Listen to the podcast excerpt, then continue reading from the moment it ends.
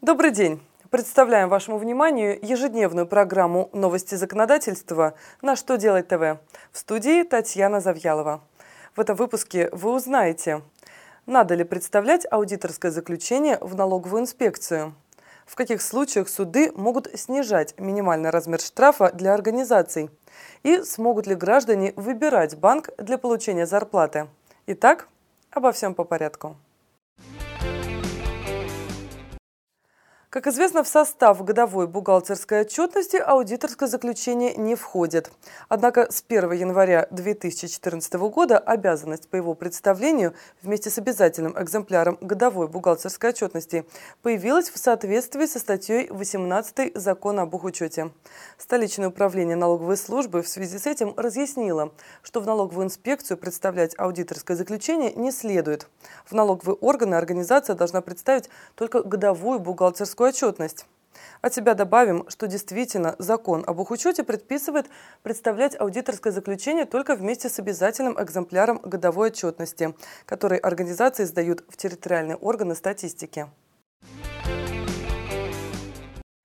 Конституционный суд разрешил судебным органам снижать административные штрафы для организаций ниже минимального размера, установленного административным кодексом.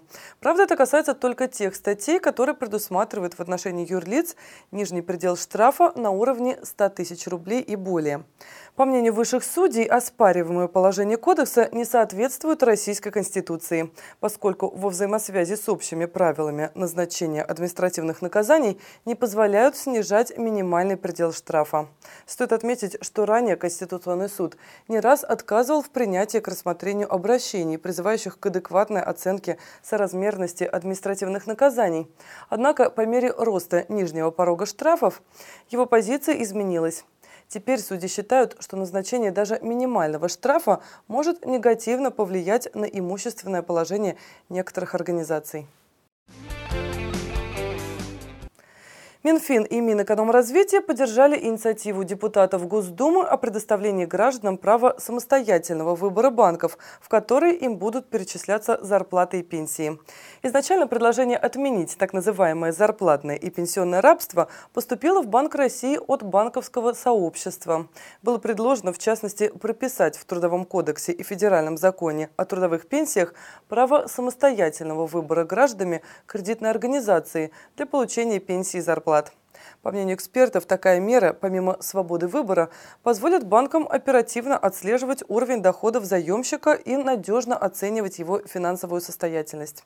Теперь, когда данную инициативу поддержали профильное министерство, она, скорее всего, будет реализована.